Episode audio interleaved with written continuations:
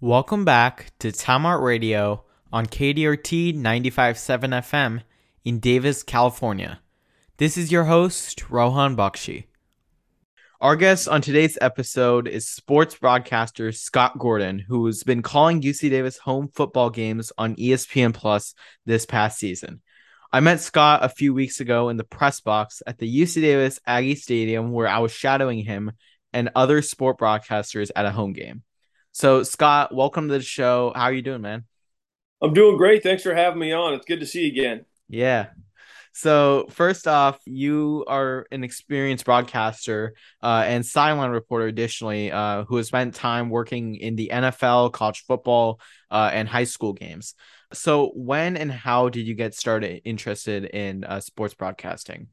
Well, first of all, thanks for having me on. I've loved football is my first love. I think uh, my family was concerned about me growing up that I love football more than anything else. Mm-hmm. so I played football through the first two years of college, and pretty soon in college at the University of Arizona, I learned that I probably wasn't going to be able to play much past you know that that was going to be the level I either tapped out at.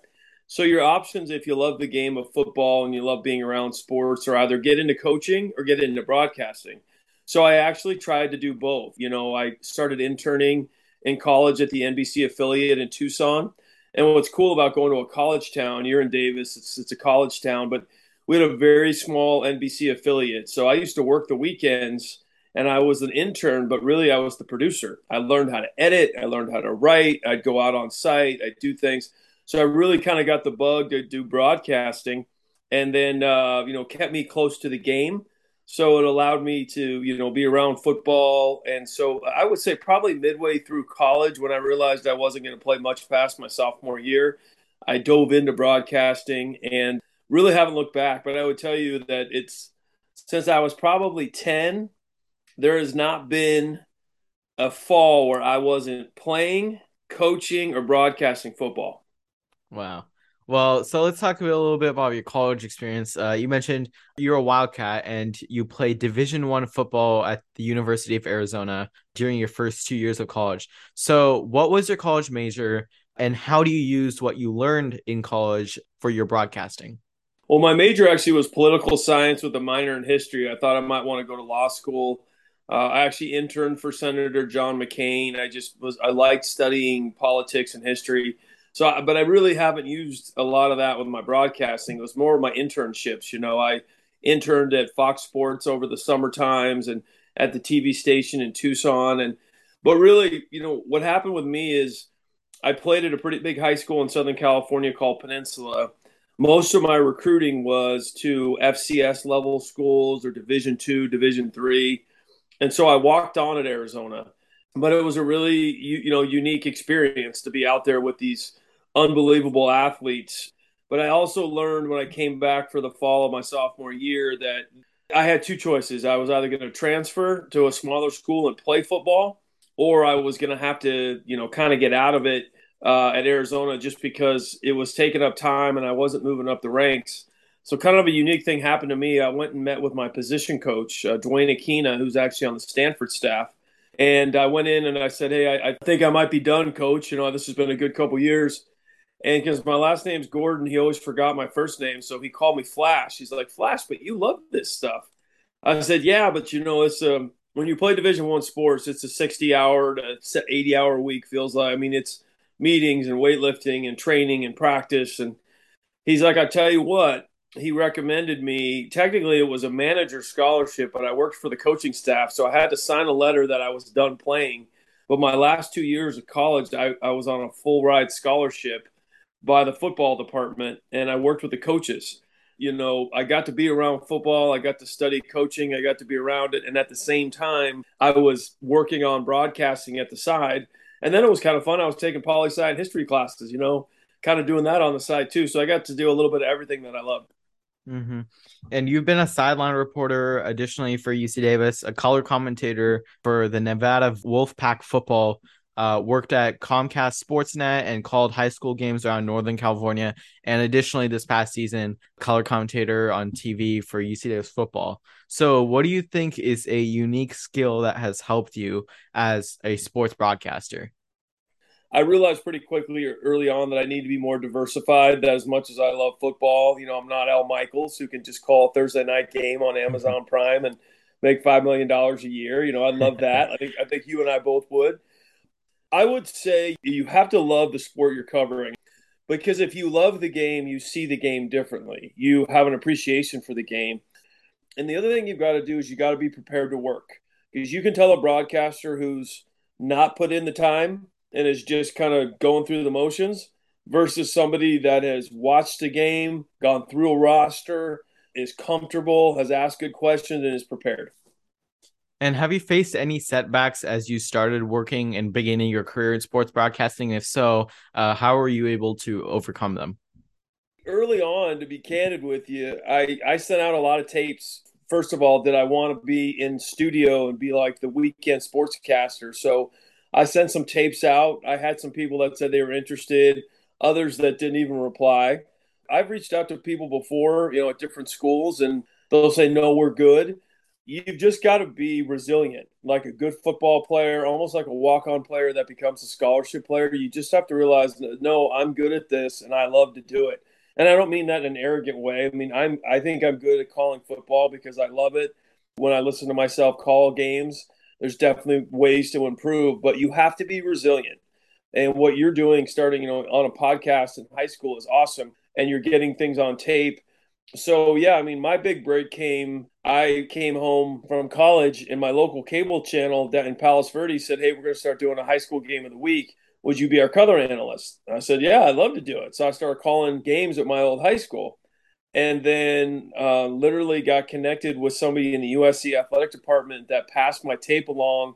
It was ESPN Radio, but it was it was a company called Sports USA Radio. So I started calling NFL games a year after I was doing high school games. I was a sideline reporter in the NFL, and uh, like I said, if you're going to face setbacks because someone on the other end of the screen is not going to like you, they're going to like somebody else, or you could be fighting an uphill battle where there's an internal candidate you know, I'll tell you, I'm going to put my tape together after this season and I'll send it out to Fox Sports and see if I can get on some USFL broadcasts. Mm. More than likely, I might get the door slammed in my face, but if I don't send it, that'll be a regret I have. So as as they say, you know, you, you miss 100% of the shots you don't mm. take. So you just got to keep taking them. Well, I definitely hope you get that job uh, to work for the USFL. That'd be definitely really cool. So what do you wish you had known when you had first started out initially in broadcasting? I think what I wish I had known is that I probably should have taken a few more risks earlier in my career. And what I mean by that is when I wasn't married and uh, didn't have another job, you know, outside of broadcasting, that I went to a smaller market and I worked my way kind of through the small markets so that I could actually have this be my career. You know, this is a a great hobby of mine, but I also have another full time paying job. So I just wish when I was a little bit younger and just graduated that I went to some of those smaller marketplaces that were interested in me. There was a I got a job offer in Grand Junction, Colorado, and they were going to pay me eighteen thousand dollars, and uh, I would have had to shoot my own stories and edit them, and then get on camera a couple times a week. And uh, I ended up taking a job in pharmaceuticals because it was paying a lot more at the time and then doing football kind of broadcasting on the side. So what I would say is while you're young and you have the time and you don't have, you know, the dependents or the other responsibilities, I wish I would have because I think it would make me even a better broadcaster have better perspective on what I have. And um, yeah, I mean, I just think I, I would have taken some some different risks when I was younger, but I don't know if they're regrets, but they're they're curiosities that I have that I wonder what my path would be on now. And what advice would you give to anyone who wants to get into the sports broadcasting industry? You know what I would say is you're in a great time period where when I was doing it in college, you know, you needed to find a camera guy who would shoot your live shot. So I would go out to like a golf tournament and I would interview the golfers, the PGA players, and then at the end of it, I'd say, "Hey, would you mind shooting a stand up for me?" And I would, you know, shoot a stand up, and then I'd have to put all this stuff together, if you will. Uh, what's cool now for for anybody who wants to get into this is, you know, I was watching the Arizona basketball game last night. They were playing Cincinnati, and I muted it and I caught myself kind of broadcasting the game. What I would say is do what you're doing. Put your headsets on, get a microphone, get a you know iPhone, and broadcast games. Practice, uh, watch a game on TV, and turn the volume down and call games and get comfortable saying certain things. Uh, listen, as annoying as it is, listen to yourself. I, I, don't like to hear my own voice, believe it or not. It's really annoying. I'm like, oh, I don't sound like an idiot. But I listen and I'm like, I say this a lot, or I say this a lot, or you know, I, I could have been cleaner on this outtake to a commercial or this intake. And the other thing I'd say is this is don't be nervous. Don't be nervous because I've, it's taken me a long time in my life to realize the same part of your brain that controls anxiety and nerves also controls uh, celebration and happiness. And so you have to flip the script. When you get an opportunity to call a game, I've been nervous before a game, just like I am as a player, you know, when you walk on the field. But I usually say to myself, I want to do this. I want to be here and I have a great opportunity. And I and I catch myself just really enjoying the moment. So I would say practice. I would say don't worry about messing up.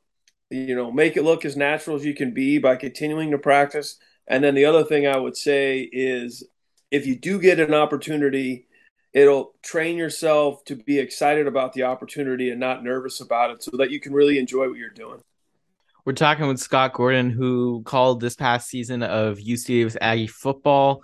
So, Scott, let's move on and talk a little bit about this past season for UC Davis. Uh, finished the season with a six and five record, above 500. They started the season one and four rattle off five straight wins before ultimately losing the Causeway Classic to Sacramento State. Obviously, yep. that leaves a little bitter feeling to the season. We'll talk a little bit about you know the aftermath about not getting the playoffs. We'll talk a little bit of that controversy, but overall, what are your takeaways from the season, and was it like a successful one? Well, first of all, was it a successful one? I think it was because of the schedule that they played against, and even though they didn't make it into the playoffs, which we're obviously going to talk about in a minute, I think going six and five against that schedule was tremendous, especially with some of the injuries that they had. You know, at parts of the season, they lost their starting center, they lost one of their best offensive linemen. They played four games without Teddy Buchanan. Uh, they really found out who their quarterback is with Miles Hastings because going into the season, they didn't know who their quarterback was going to be. I think they really developed some uh, some weapons with you know Rex Connors and with seeing Lan Larison, like who was going to step up with Ulonzo Gilliam leaving. I think they developed some depth at the wide receiver spot. But obviously, at the end of the day, with a team that was as talented as they were, they should have made the playoffs. Probably have two games that I could think of that they probably should have won. Mm-hmm. And I mm-hmm. know they're kicking themselves for it. The number one one that just sums up the season to me is that Weber State yeah. game where you have the ball five times inside the 20 and you end up with two field goals. You get a field goal block you know, it's you can't dismiss it because the Big Sky to me is is the best conference in the FCS. And saying that, not only did they beat Northern Arizona, who gave Montana State a game, not only did they beat Northern Colorado, not only beat Idaho State, but they blew them off the field. And they blew Cal Poly off the field. When they won, they won big. So the wins that they had were just tremendous, and they were blowouts, and they scored over 40 points. The disappointing thing and the tough thing was the close games. I mean, you can go all the way back to week one. They're up seven to nothing and get a turnover against Cal in the first quarter. They go for it on fourth and short, don't get it. I mean, you kick a field goal there, you're up 10 nothing at the end of one. And then at the end of the first half, you know, it's a 14 10 game. It's fourth and four. They don't punt, they go for it, which again is fine. They're trying to win. But they gave Cal a short field and they go down three. I mean, there's a six point turnaround in a game that was really ended up being a two possession game. Uh, you know, same thing about South Dakota State and you know Weber State we talked about. So I thought the season was yes a success by how well and how hard they played, but unfortunately, when you're that good and don't make the playoffs, and you're that good and fall short of your goal, which is to win the conference championship, it's a little disappointing. Yeah, and let's talk about those like close game situations. I was at that Weber State game, and man, I felt like they should have won that game. They won the turnover battle, and like by a significant margin. They were the better team on defense, and I felt like they were just the overall better team, but just the failure to execute on some of these plays, like not getting the touchdowns. They scored like one touchdown, and that was it. So let's talk about that. Like, obviously, they lost that game, a game that they should have won. They lost to South Dakota State, who's the number one seed in the FCS playoffs now by two points. And ultimately this past week lost to Sacramento State, the number two seed by six points. So all hmm. these really close games, they just like one or two plays, and you could be looking at a completely different record and a highly regarded team in the FCS playoffs that we're looking at now. But tell me a little bit about like what do you think? Why do you think that they were not able to close this out? Is well, critical situation football. I mean, you you nailed it. I mean, honestly, if they beat Weber State, they're seven and four and they're in the playoffs. And if they make it into the playoffs, they're lethal. They could beat anybody on anywhere at any time. You know, it would have been a little interesting to see because Ulonzo Gilliam got hurt and McCallan Castles got hurt in the last game. Yeah. I think the injury bug bit him a little bit, but I really look at that Weber game. You know, they had the ball on the one yard line before halftime. They've got a good offensive line and good running back. So, yes, they went for the field goal, but you've got to execute in critical situations meaning that you know if that field goal goes in, that changes your strategy in the second half.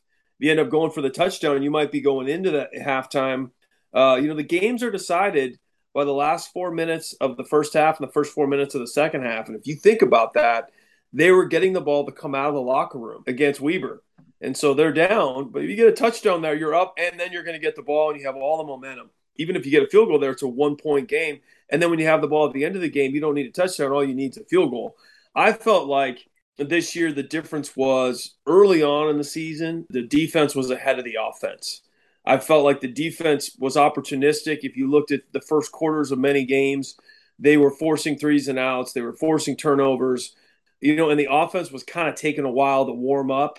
And then the offense would kind of kick in later in the, into the game. And I think that actually was true in the causeway. I mean, it was 17 to 3 at one point and the offense kind of fought their way back into it a little bit. But at the end of the day, uh, the defensive scheme was pretty good. I mean, they held a very potent Sacramento State team, you know, to 27 points. And then you think about the one play when Miles threw the interception, they actually held them to nothing because they missed the field goal. So I think Matt Coombs, from a defensive coordinator standpoint, did a great job because you know UC Davis is doing a lot of this without any NIL money, you know, name, image, and likeness, like Montana or Montana State.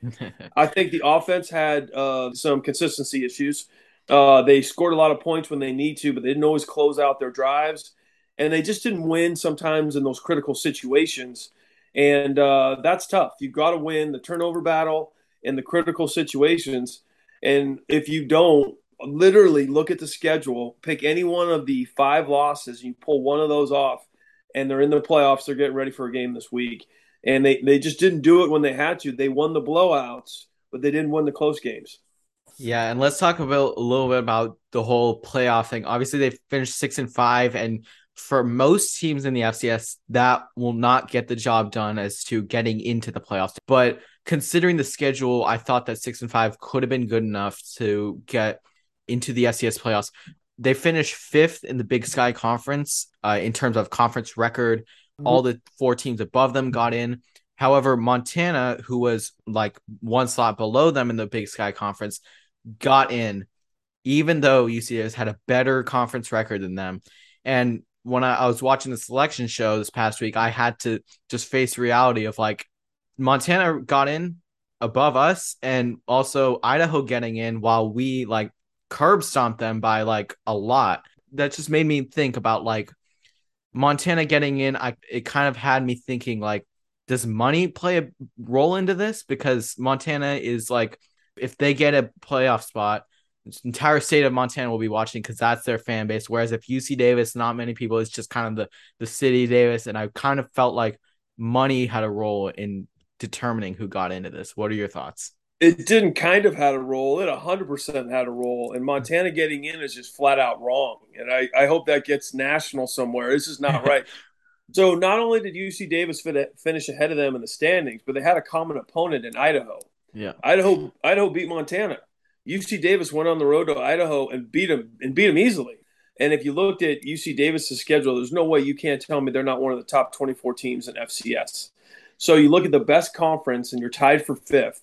And I can understand Idaho getting in with seven and four, but what was Idaho's big win? It was over Montana. They didn't mm-hmm. beat UC Davis. I was actually really upset to see Montana go in, and all it told me was that you know Montana is the, is a kind of team that because you bid, unlike the FBS level, the FCS level, the athletic departments in the schools bid on the games. So Montana, you know, even though they're they could host a game because their venue's better and they get 20 to 22,000 or 25,000 people at a home game, you know, they're the kinds of team that travels well, that brings, you know, money, that has a history of at the FCS level of being somebody that has brought a lot of revenue to the FCS. It really left a bad taste in my mouth because there was no doubt in my mind, especially after watching UC Davis play Sacramento State live and after they spotted them a 17 3 lead, really play them very evenly. Watching them play uh, Weber State very evenly, watching them beat up on Idaho, who got in. I mean, you think about on the FBS level right now, you want to have a quality win. They had a quality win and they ranked ahead of them in conference. So it really does disgust me a little bit that they looked at UC Davis and figured, oh, we can just get away with this against them. I'll tell you right now, they play 10 times. UC Davis wins eight or nine out of 10 over Montana. And I believe that 100 days of the week. The other thing I hope doesn't play a factor is that the committee watched the game and saw Gilliam go out and Castles go out and maybe thought of, oh, UC Davis got in last year and got blown out in the first round of the playoffs. Well, they got blown out against a team that ended up going to the championship game. So it's not like they lost to, to some nobody school. So I was actually pretty torqued off about it and really felt that money played a big hand and that Montana getting in was a was a real screw job. Yeah, I mean, let's talk a little bit of a high and a bittersweet note of Ulonzo Gilliam leaving UC Davis as the he shattered multiple records all time rusher, most touchdowns, most points. I mean, he did everything in his four years here. And I remember I started following UC Davis football in his freshman year. And man, that was a really special team. But this year, like seeing him for the last time in UC Davis and hopefully continues his professional career. Hopefully in the NFL, we'll see how how he does if he declares for the draft. Uh, so just tell me about what you think about. Obviously, it's kind of sad, but he's going to yeah. pass the torch on to Lan Larison, who's a very good running back as well. So what? Just talk me through a little bit about what you thought of Ulonzo Gilliam uh, during his time here. Absolutely loved him, and I think I've said this on the broadcast. I think one of the best tributes you can do as a teammate is he was voted by his teammates captain three years, which means his teammates loved him.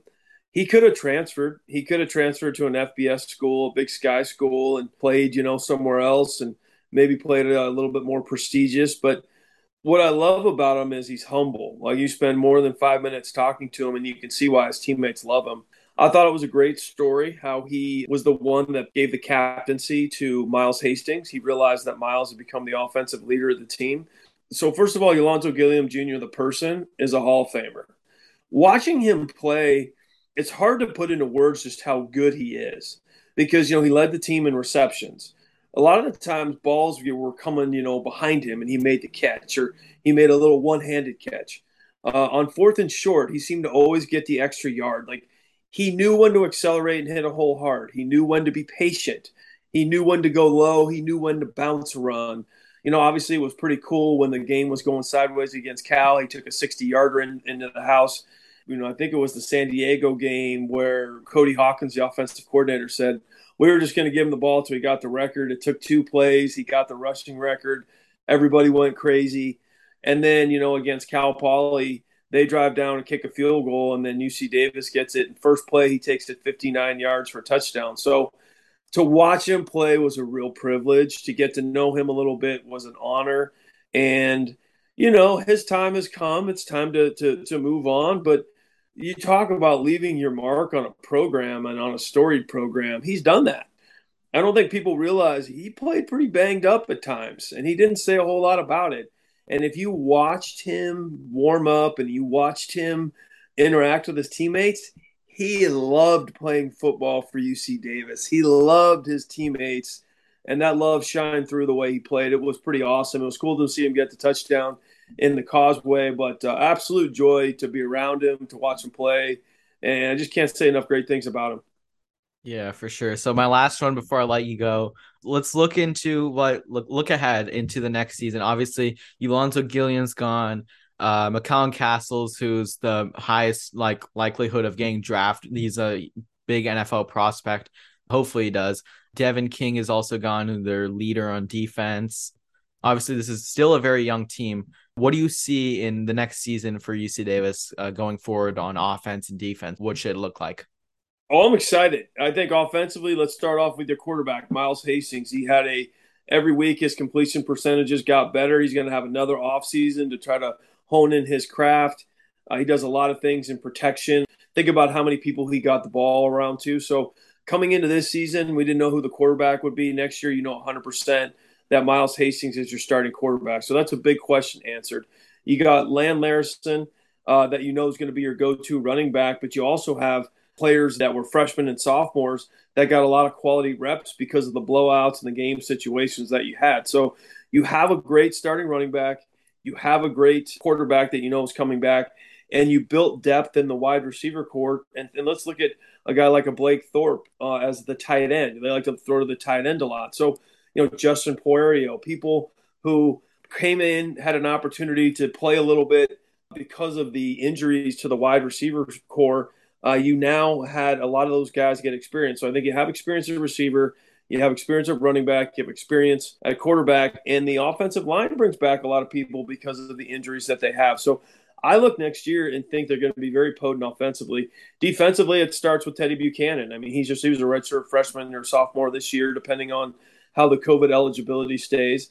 And then you've got the Connors brothers, I mean, those two guys coming from Utah was an absolute steal. I don't know how they got out of that state, but those two guys, you know, especially Rex and uh, you know the way that he plays and the interceptions that he gets, and then you know Zach Kennedy and some of the guys up front. So they're deep at linebacker, in my opinion. They're deep in the secondary and they're deep up front. So I, I, really like what they have coming back. You hate to say goodbye to Ulonzo Gilliam, but I really feel like, to be candid with you, they come back deeper with more questions answered next year than they did coming into this year.